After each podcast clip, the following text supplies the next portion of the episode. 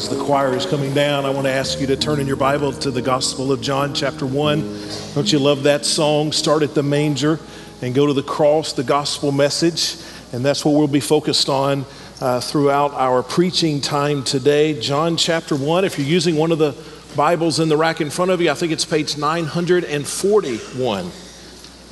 If you had to describe yourself in just three or four words, uh, what words would you choose? I want you to think about it. I, I really want you to come up with some words. I'm not going to call on you.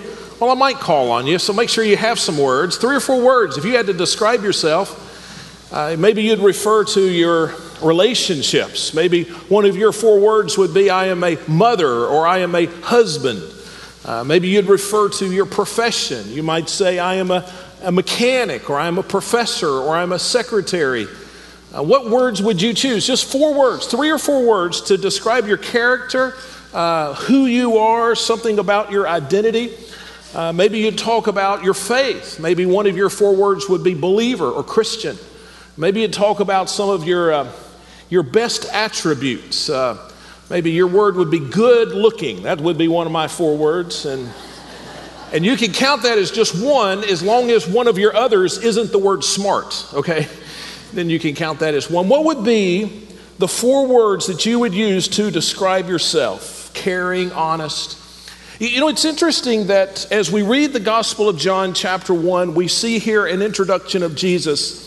And John, the writer, under the inspiration of the Holy Spirit, uh, does just what I've asked you to do. He, he comes up with four words to describe Jesus. And, and, these four words are so interesting because really they, they tell us almost everything there is to know about Jesus. In fact, as we read through the Gospels and we learn more and more about Jesus, almost everything we learn will fall under the heading of one of these four words. This is a masterful introduction. These four words tell us who Jesus is, his nature, his character, his relationships. Uh, do you know what the words are? We've been talking about them for a few weeks. The first word is Word. Jesus is the Word. And you see that right at the beginning of John chapter 1. The second word is light. Jesus is light. The third word that we're going to talk about today is Jesus is flesh. Flesh. And then tonight, uh, as we come back for our Christmas Eve service, hope you'll be here tonight. It's going to be a great service. Uh, we're going to just spend a few minutes, but we're going to look at the last of these words Jesus is the Lamb. Jesus is the Lamb. And by studying these four words, we accomplish what our goal has been here in the month of December just to stand amazed at Jesus. You know, often when we when we come together in the preaching time, one of the main goals is life transformation. You know, I want to tell you at the end of the message that because of what we have read in Scripture and what we've learned today, here's how we ought to live differently. And, and that's an important thing to do.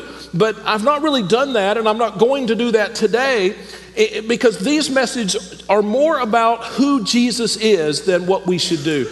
Uh, I think one of the things that a Christian ought to do is just to learn to stand amazed uh, with a fresh look at the wonderful power and beauty of Jesus.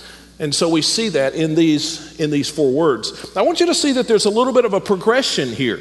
And so if you look at the first word, second, third, fourth, you, you see that it starts very philosophical. When it says Jesus is the Word, I mean, what even does that mean? That's a philosophical thing. And we, we talked about what it meant a couple of weeks ago. It, it, it, talked about his relationship with the Father, it talked about his nature. He is God. It talked about his purpose. He expresses God, but it's a philosophical word. Jesus is the Word. And then we get to the next one. It's still a little bit philosophical, but it's, it's at least something that we can see, right? Jesus is light. And, and so we learn what that meant that Jesus, the Bible is telling us, really is life, L I F E, but that's difficult to understand. And so since, since he, he wanted us to have a very good understanding of what it means that Jesus is life, he says, life is like light. Jesus is light. That's a little less philosophical because you can see it. Uh, but, but, but, it's still a little bit uh, philosophical. It, it, tells us something about, about Jesus. We have to do some thinking.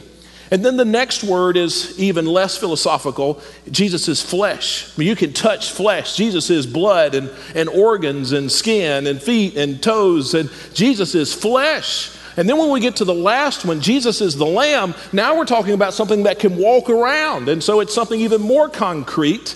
And so we go from tangible to concrete. But there's another progression you see in those four words. We go from something that really is separate from us to something that absolutely intersects with who we are. For instance, uh, it says that he, he is the Word. It's talking about the fact that Jesus is God and that He's always existed. And you know, that was true even before we were created. That really doesn't even have anything directly to do with us. Jesus is the Word. And, and that stands apart from anything that might happen with, with me or with you. And then when it says Jesus is the light, it's talking about now Jesus as the eternal Word of God begins to intersect with us because he shines on us. And then when we talk about Jesus' flesh, we're getting even more personal, right? Because then, then Jesus says, Become one of us. He's flesh like we're flesh. And then when we get tonight to Jesus as the Lamb, we see absolutely how Jesus intersects with our lives because Jesus as the Lamb is the answer to my biggest problem.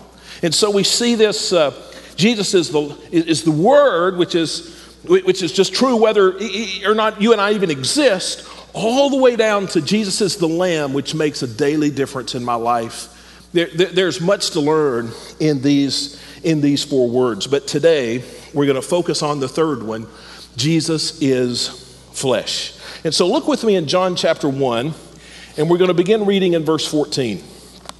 John chapter 1, verse 14. Our scripture says, The Word became flesh, it dwelt among us. We observed his glory, the glory as the one and only Son from the Father, full of grace and truth. Now, some have suggested that this is one of the five most important verses in all the Bible. And so, if it is that important, we ought to spend a little bit of time on it. So, let's, let's look at it more closely. It begins by saying the Word. So this ties it back to what we see in John 1 1. John 1 1, if you just look up in your Bible, in the beginning was the Word, and the Word was with God, and the Word was God. Jesus is the Word. We've already learned that. And here it says, the Word, Jesus, becomes flesh. Now, flesh, what does it mean that Jesus becomes flesh? Well, you've got to understand that Jesus is God and God is spirit. God is invisible. God can't be touched. God can't be located. Where is God? Well, God is everywhere. God is everywhere that there is a where to be. He's everywhere. And so when Jesus became flesh, he goes from invisible to visible. Jesus goes from untouchable to touchable. Jesus goes from everywhere to a location. Jesus becomes flesh. He has blood, he has muscles. He, he, and this is hard to imagine, his life, in a sense, depends on the function of a kidney and a liver. I mean, this is the, the, the mighty God, the creator of the universe, the one who sustains all things. And now he's sustained by a liver. Jesus becomes flesh. Now, another thing we see right here in the first few words is just that important word became. Jesus became flesh. Now, throughout Christian history, there have been many heresies, there have been many untruths that have been taught about Jesus that have confused people and even, I think, uh, separated people from God forever and ever and ever. And, and many of those uh, are, are directly connected to who is Jesus. And some have suggested that Jesus, the Son of God, did not become flesh that he ap- appeared to be flesh. It was an illusion. Or, or, or Jesus just possessed flesh that belonged to somebody else, that he just sort of overtook somebody's body. But no, the Bible makes it very clear that Jesus became flesh. He actually became. His nature, one of his natures, was flesh at the incarnation. And you really see this all the way through the book of John. Um, I was looking this week just for examples uh, of, of how Jesus just lived a fleshly life, not a sinful life. I don't mean that, but he, he, he had all the weaknesses of, of flesh. It says in John chapter 4 that Jesus was weary. You ever been weary? You ever just been tired? Jesus was tired for the first time. Jesus had never been tired before the incarnation. You know that, right? But he's tired. In, in chapter 4, verse 7, it says that Jesus was thirsty. Jesus felt like he had to have something to drink. That's amazing to me. It says in, in John chapter 11 that Jesus groaned with emotion and he grieved. He grieved. Even emotionally, he's, he's flesh. Jesus wept openly in uh, chapter 11, verse 35. Now, Jesus bled on the cross and Jesus died. Jesus became flesh. Now, let's, let's continue on. Verse 15. It says, John testified concerning him and exclaimed, This was the one of whom I said, The one coming after me ranks ahead of me because he existed before me. This is a little confusing. John wrote the book of John, but when John talks about John, he's talking about a different John, okay? So when John says John, at least in this part, he's talking about John the Baptist. And here he says, Jesus is the one uh, of whom John the Baptist said, the Messiah is coming. And so he's just making a historical connection with his contemporaries there. Verse 16 it says, Indeed, we have all received grace upon grace from his fullness. For the law was given through Moses, grace and truth came through Jesus Christ. And so when Moses came, he showed us the law of God. But when Jesus came, he showed us the grace and the mercy of God. Verse 18 No one has ever seen God. So there's one of the references to the fact that God is invisible. No one has ever seen God, the one and only Son, who is himself God. Your Bible might say the begotten Son, the only begotten Son. We talked about that a week or two ago. That means the unique Son of God, who is himself God, is at the Father's side, and he has revealed him. Look at those last three or four words. The Son has revealed the Father. That word reveal uh, in, in, the original language uh, is a word that you know. The Greek word there is a word that you may be familiar with. Uh, it's the word exegete. At least that's how we would pronounce it in English. Do you know what it means to exegete something? And this is uh, a Bible study word, but really it can be used in any of the academic disciplines. If you take a text and you really study what that means and you figure out from the text the meaning that's being communicated and you share it with somebody, then you have exegeted the text. And so, if you're sort of a Bible study geek, you've heard that word, you've used that word, you exegete the text. That's what I try to do when I stand and preach. Is I take the text, I try to figure out what the text is saying, not what I want to say about the text, but what the text, what the words are communicating. And when I figure that out, I try to tell you that, and and that's exegeting the text. Well, here it says that, uh, that Jesus has exegeted God. What does that mean? That Jesus, who has seen God, Jesus, who existed eternally at the right hand of the Father, now communicates to us the nature and the wonder and the glory of God. Jesus became flesh. Now, why in the world uh, would God do that? We, have heard the Christmas story so many times, I, I think it's lost its strangeness. But, but let's just think about it anew.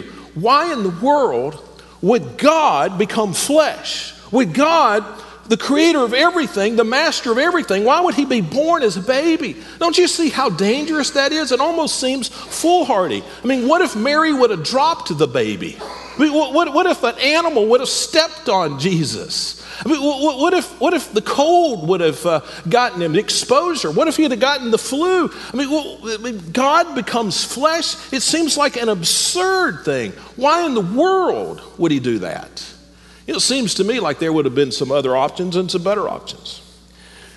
Jesus could have just come to us in spirit.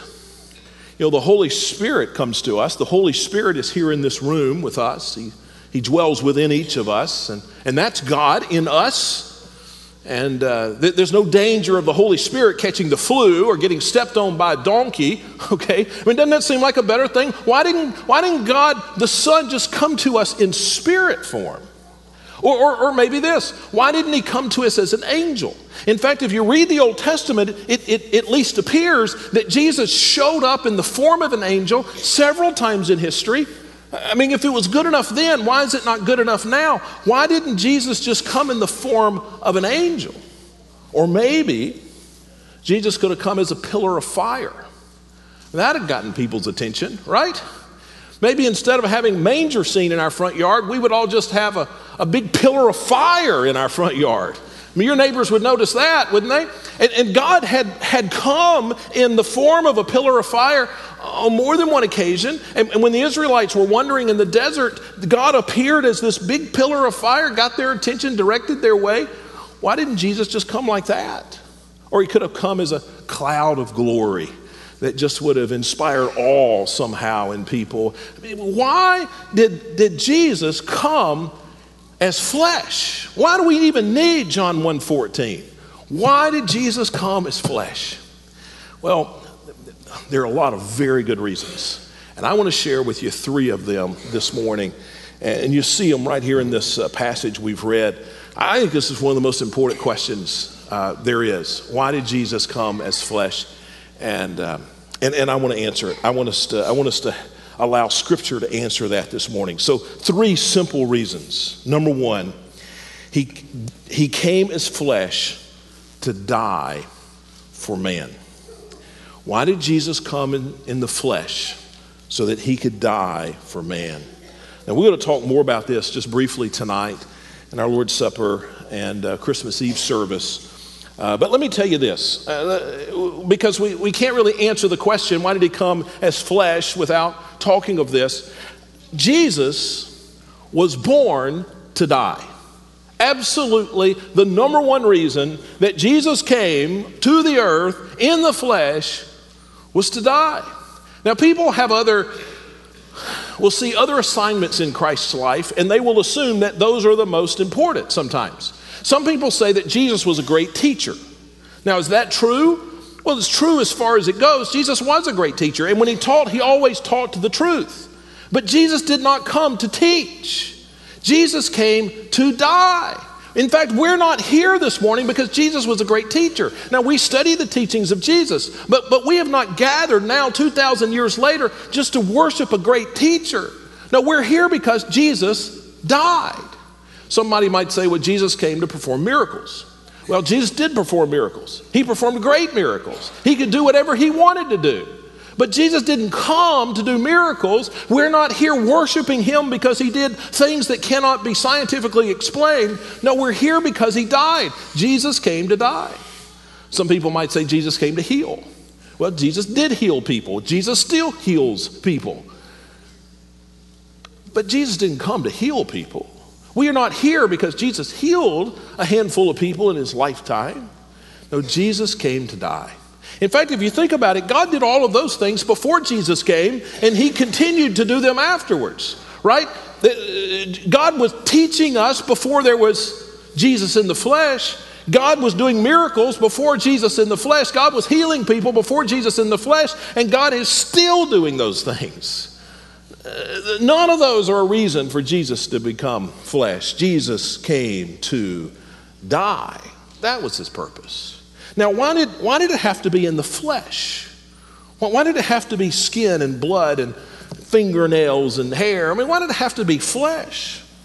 Because, listen, had Jesus come as a spirit, he could not have died.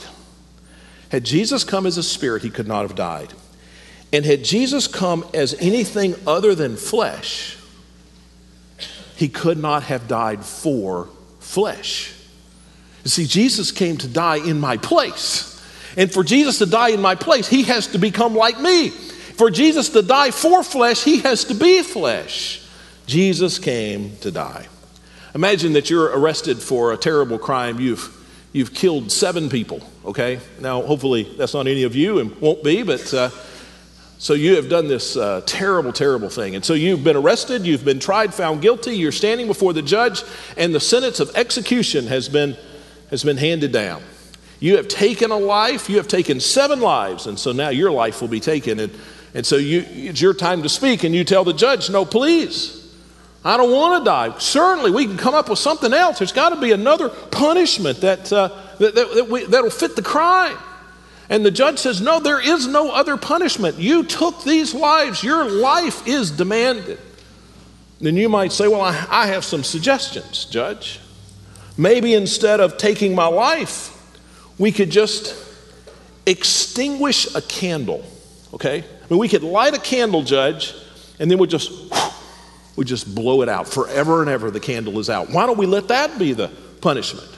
Or, or, or, the judge doesn't like that, so he said, well, let's, let's drown a chia pet. You remember what a chia pet is?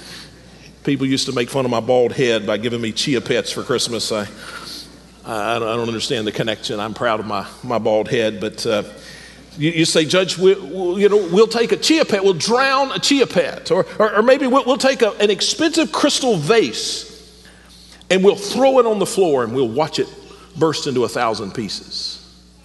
Now, why would the judge not be interested in any of those things? Because none of that makes up for a life. maybe a life has been taken, a life has to be given. And none of that compares to a life. Now, if in the courtroom somebody else walked up who was innocent and said, Judge, I will die in his place. Now, at least now we've got something that'll get the judge's attention, right? Because now we've got another life. Jesus came to be that life so that there would be a remedy for our sin, so that there could be a substitute sufficient for our punishment. Jesus had to become flesh. There's a theological description of this, and I can show it to you on the screen, I believe. Galatians chapter 4. Let's look at this. It says, When the time came to completion, God sent his son, born of a woman, born under the law, to redeem those under the law so that we might receive adoption as sons. What it says is that God sent Jesus and qualified him to stand in our place, which meant he became flesh for the sole, or at least the first purpose, to die for us. Why did Jesus become flesh? To die for man. The second reason he became flesh uh, is, uh, is, is, to be the sympathetic priest. The sympathetic priest. Uh, sympathetic means that he uh, sympathizes with us, that he understands, that he's with us, the priest, the, the one who communicates to God on our behalf. Do you know what Jesus is doing today? You ever thought about that? Christmas Eve. I don't know if they celebrate Christmas Eve in heaven, but well, what's Jesus doing on Christmas Eve? You think he's playing Connect Four with Gabriel? That'd be an interesting, interesting game to watch. Maybe he is uh, taking a nap, right? I bet some of you will take a nap today, right? Maybe, uh, maybe he's throwing the football with Elijah. Is that what Jesus is doing today?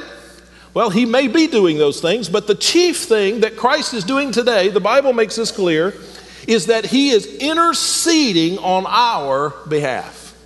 Isn't that amazing? So, the Father, picture the Father sitting on the throne. And there's another throne right next to that, and Jesus is sitting on that throne. And Jesus is leaning over and he's whispering in the Father's ear. And you know what he's talking about? He's talking about me and you. He says, listen, look at, look at Noah. He, he needs wisdom. He needs forgiveness. He needs direction. He needs grace and mercy and peace. And look what he's going through. And look how he's being tempted. And, and look, he didn't even know what's going to happen tomorrow. And, and he's, he's interceding for, for us. One of the reasons why Jesus became flesh is so that he would be qualified to intercede for us. I, I think the word intercede is, is probably not a strong enough picture for what Jesus is really doing. I think probably a better word would be the word advocate. Jesus is advocating on our behalf. Do you know what that means? I remember years ago when I was in college, I had a had a problem with the administration. I was I was in college under one program uh, that that you know I was going a certain direction, taking certain classes, and the funding was there for this, and and I just got word one day about halfway through that they had canceled that program, which just sort of left me out in you know with nothing and and, and, and what I'd done wasn't going to count, and I couldn't go forward in what I was doing. They just canceled the program. So I, I, I called the, the, the, people who were over the program, and they said, Well, listen, the, the funding doesn't come from us, the funding comes from some another administrative group here on campus. And they cut the funding. We don't have funding. We, it's out of our hands. Nothing we can do. We, we sympathize with you. We're sorry. We, we see your point. Um, nothing we can do. We don't have the funding. So I, so I called the other organization, and they said, "Well, you know, uh, we, we did cut off the funding, but but uh, uh, the uh, we, we, got our orders from this other group. I mean, we were told to do that because because this other administrative group here on campus told us to do it. And you know, we sympathize with you. We're, we're sorry. We wish we could help. We, you know, we, we, we love you, but uh, sorry, we're just following instructions. So I call that group. And then that group says, well, yeah, we did tell this group to stop funding to that group, but we did it because the, the first group that I talked to didn't uh, request further funding. And so everybody, it's somebody else's fault. And, and, you know, I think everybody was trying to help me. I think everybody was telling the truth. Everybody was sympathetic. But I, but I didn't have the authority to get all three of those people in the same room to get this thing figured out. And I didn't know what I was going to do until I stumbled across in the little phone directory thing for the university that they had an advocacy office. And so I called and I said, Well, what, what do y'all do? Advocacy office. I said, Well, we advocate for students who are having problems. So I told them the situation, and, and then they called me back in about a week and they said, Listen, it's done. Don't worry about it. I said, Well, how'd you do that? I, I used all my words. I couldn't do it. How, how did you accomplish that? And they said, Well, you know, we, we have the authority to, to get this person on uh, a conference call and this person on a conference call and that person on a conference call. And, and we got everybody talking and everybody wanted to help and they figured out a way to do it. Now, what those people had done for me is they had the standing, they had the authority, they had the phone numbers that I didn't have, and they worked on my behalf to do something I couldn't do. Now, Jesus is our advocate. That's what he's doing today. And he's qualified to do that. He's qualified to do that because Jesus is God. He's got the connections with God, so to speak, the standing with God. He is God. And he is a person. He has standing with me. He's, he understands what I'm going through. And so, because he, he has both of those, he is qualified to be my advocate and he is qualified to be my intercessor. Uh, Hebrews uh, 7:25. I think I can show this to you on the screen. Says, therefore, he is able to save completely those to come to God through him, since he always intercedes for them. How often does he do that? Always. He lives to intercede for us. This is, uh, I know, a silly illustration. Uh, but I, I, know one of the problems that we have here in Nacogdoches, and it seems like every city I've ever lived in has had the same problem. Uh, th- there are just too many deer or too many cars on the roads at the same time, right? How many of you in the last few years have uh, encountered a deer, have, have hunted a deer with your car? I mean, several of you? I mean, we, um, uh, that's probably why our insurance rates are so high. I, I hate to see what uh, the insurance rates the deer are paying, uh, but um, you know, we're, always, we're always hitting deer with our car. Now, if, if, if you've ever thought about that, it seems like a problem that, that ought to be able to be solved. I don't want to hit deer with my car, and the deer don't want to be hit by my car, right? I mean, it's not like, you know, prices are going up and I want them to go down, but the business wants them to go up. I mean, then you've got sort of a conflict of interest. But me and the deer have the same interest. Neither, we, we need to have some right of way system so that we know when they're going to cross and they know when we're going to cross. I mean, it would, it would benefit both of us, us and the deer, if we could work this out. So, how I, I, propose, as one of the newest citizens of Nacogdoches, that, uh, that we, we try to uh, you know, get a treaty or something with the deer. Now, who are we going to send as our representative? Well, see, there's the problem, right? We could send our great mayor of Nacogdoches, but the problem is, so far as I know, our mayor doesn't speak deer, right? And we don't even know where their, you know, Capitol building is. I, I don't even know where we would send the mayor. And if the mayor got there, there would be no way the mayor could communicate with them because the mayor is not a deer. We could appear to, appeal to the governor of the deer. Um, but the problem is the, the governor of the deer doesn't know who to talk to and can't talk to us. I mean, you, you just see there's a problem here, right? What we need is is somebody who is both deer and man. We, need somebody who could, who could bridge this gap. Well, in a sense, and this is, I know, cheesy illustration, I understand, but it'll communicate to some people. Well, what Jesus is, is someone who, who can bridge the gap. I mean, we have an interest to be able to, to go to God for forgiveness and for wisdom and direction and peace and joy and all the things that God has. God desires. It's not that God doesn't want to help and he has to be talked into it. Jesus isn't twisting God's arm. God desires that. We just need a mediator, and Jesus is the mediator. Um, let me walk you through just quickly some verses in Hebrews 4, and we can show these to you on the screen.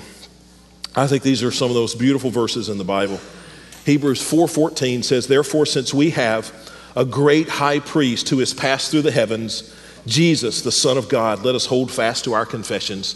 Listen, don't give up because Jesus, Jesus, who became flesh, who walked like you walk, who've experienced difficulties like you experienced difficulties, he is our high priest standing before the Father. Hebrews 4:15 says for we do not have a high priest who is unable to sympathize with our weaknesses but one who has been tempted in every way as we yet without sin. Jesus says, Jesus knows what it's like to be lonely. Jesus knows what it's like to be discouraged. Jesus knows what it's like to be frustrated. Jesus knows what it's like to have family problems. Jesus knows what it's like to be tempted. And so one who knows what it is like is able to sympathize with us and for us. And then Hebrews 4:16, the next verse, therefore let us let us approach the throne of grace. Therefore, that's the important word here, because Jesus is flesh and God, because of that, let us approach the throne of grace with boldness that we may receive mercy and find grace to help in time of need. We could come boldly before the Father. Why? Because Jesus became flesh and he died for us. I remember a bunch of years ago, I was. Um, was in Kenya, not a bunch of years ago, but a few years ago, I was in Kenya on a mission trip. And we were um, uh, there really to minister to uh, what at least we called native Kenyans. And uh, we, um, uh, we worked through a, a, native church there and uh, just uh, made some great lifelong friends there in Kenya. the Kenyans, the native Kenyans, were very poor. they lived in mud huts. they had to walk a mile or two, many of them, to get water.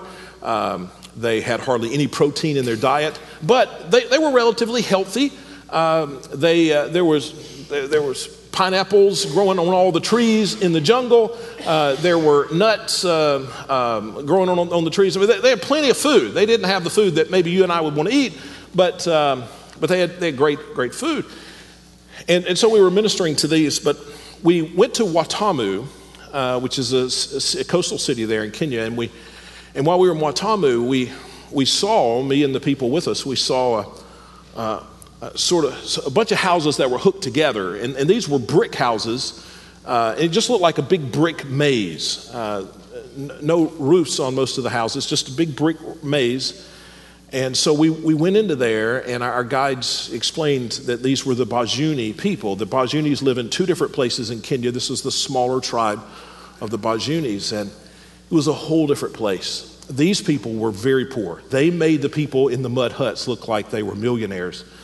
Uh, mo- most of these people, like I said, didn't have roofs on their houses, just a, four concrete walls. And uh, there were hardly any men. Uh, most of the men had died, uh, just, a, just a few men. The only sustenance the men had w- were as fishermen. And so they would paddle these boats that would look like canoes to us miles out into the ocean with fish line tied around their arm. They would fish like that. It was a dangerous thing. Many of them never returned. Uh, the women, the only sustenance they had was, to, uh, was the sex trade business. Uh, a lot of Italian um, tourists came for that purpose uh, to uh, Watamu. Uh, as a result, um, disease was rampant, and even though they lived not far from a jungle filled with food, they were starving to death. The kids had the big bellies, and they were sitting listless. You could talk to a kid, and the kid was awake. The eyes were open, fixed, but they, they wouldn't even follow you, um, wouldn't respond. It was terrible, just heartbreaking. No, no Christians at all uh, among at least this part of the Bajunis. Uh, there were a couple of Christian missions there, but uh, that is really what turned them off to Christ. There were a couple of Christian organizations, quote unquote Christian organizations in Europe that had come in and built like a little school, like a one room school, and then put a great big chain link fence around it and then locked it shut. And they would come once a year with a camera crew open the fence, have a bag of rice, line the kids up, feed them, take pictures, kick the kids back out, lock the place back up, and they would go and they would use those pictures to fundraise.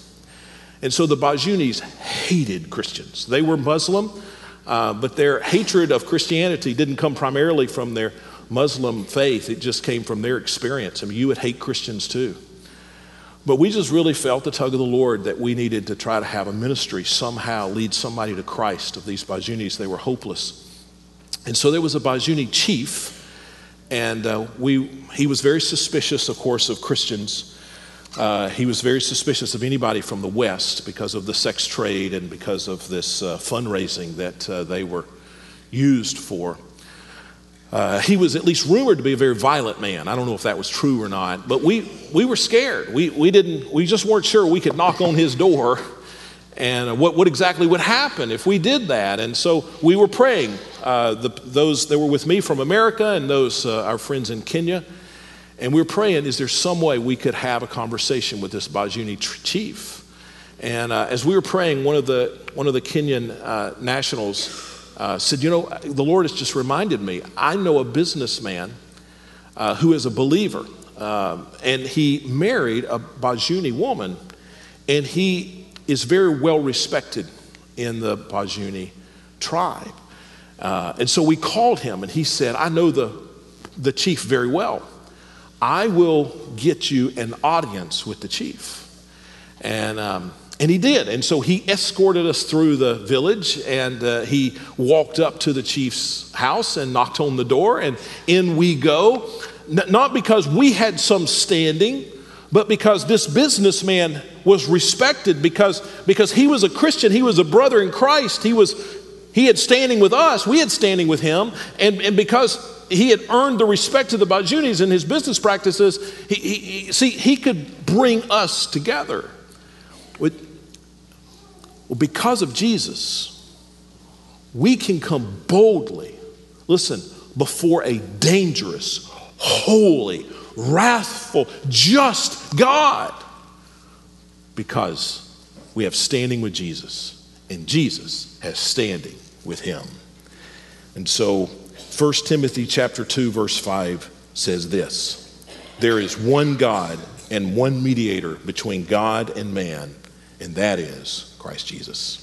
And then the final reason uh, that he became flesh uh, is, is this. If you look back at verse 14, the word became flesh and dwelt, dwelt among us. What does it mean that Jesus dwelt among us? I think that's one of the, one of the most fascinating words. That It's the word skeno, or skenao, I think is how that's pronounced. Um, it, it means to live in a tent.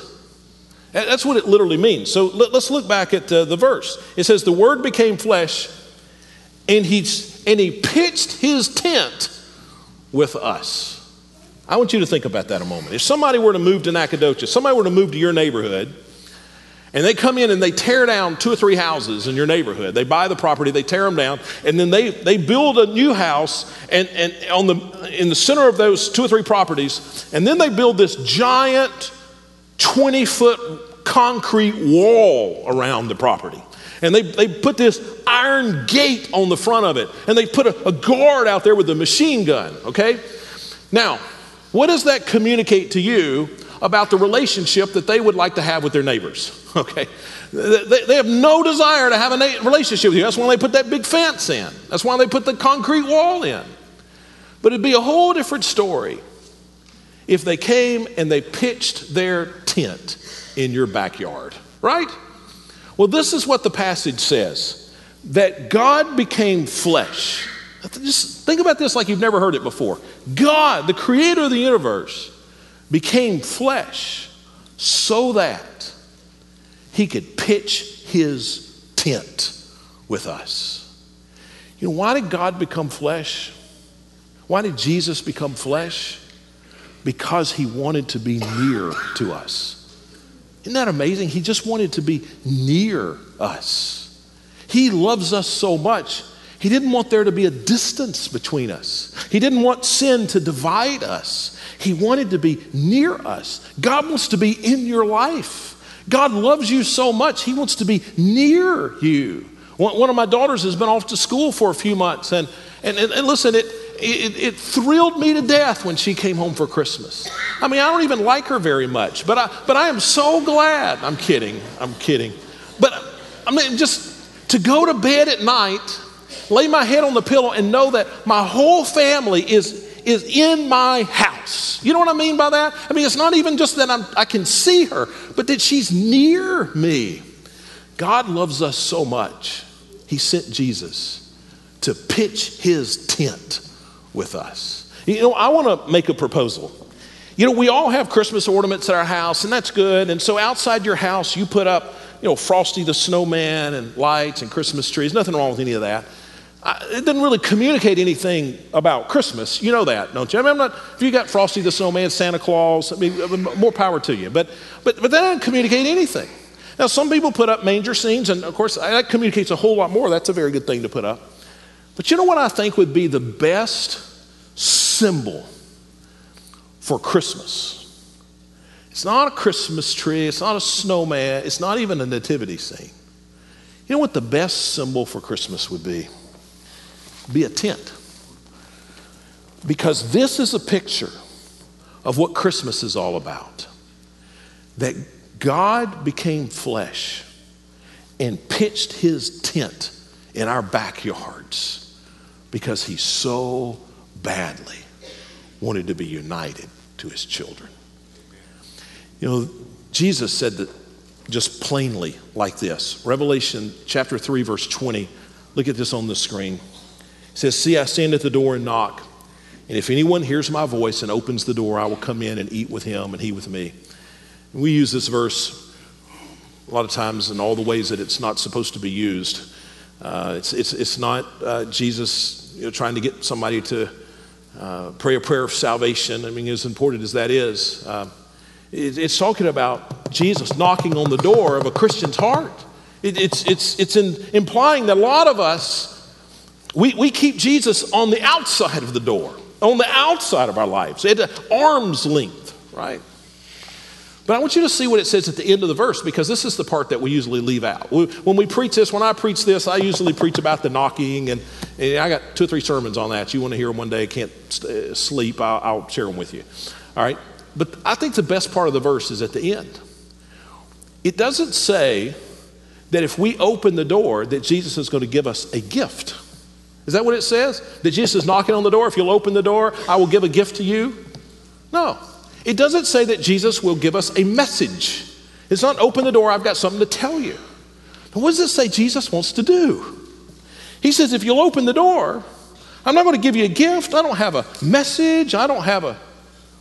If you'll open the door, I want to come in and I want to sit down and I want us to be together. I want, I want to eat with you and I want you to eat with me. See, it's Jesus saying the same thing. It's, it's Jesus saying, God became flesh and pitched his tent with us because God desires to be close to us. Just with your head bowed and eyes closed, here's, here's the challenge.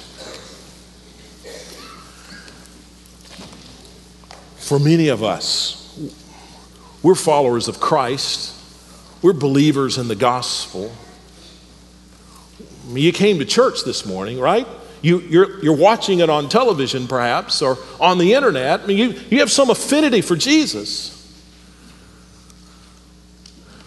But oftentimes we're denying the fellowship of Jesus. We're denying the closeness of Jesus. We're missing the message of Christmas that He wants to pitch His tent in your life, in your marriage, with your children, in your mornings and in your evenings. Here's what I want you to hear from the Holy Spirit as we sing. I want you to hear the Holy Spirit saying, The point of Christmas is that I want to pitch my tent with you. And would you open the door and invite him in? If you don't know Christ as your Savior, if this is the first time, trust him for salvation, for the forgiveness of your sins because of his work on the cross. But if you're already a child of God, invite him in for fellowship. Invite him in for closeness. But that's what Christmas is about. Father, thank you that Jesus became flesh and pitched his tent in my life. And we pray this in Jesus' name. Amen. Let's stand together as we sing.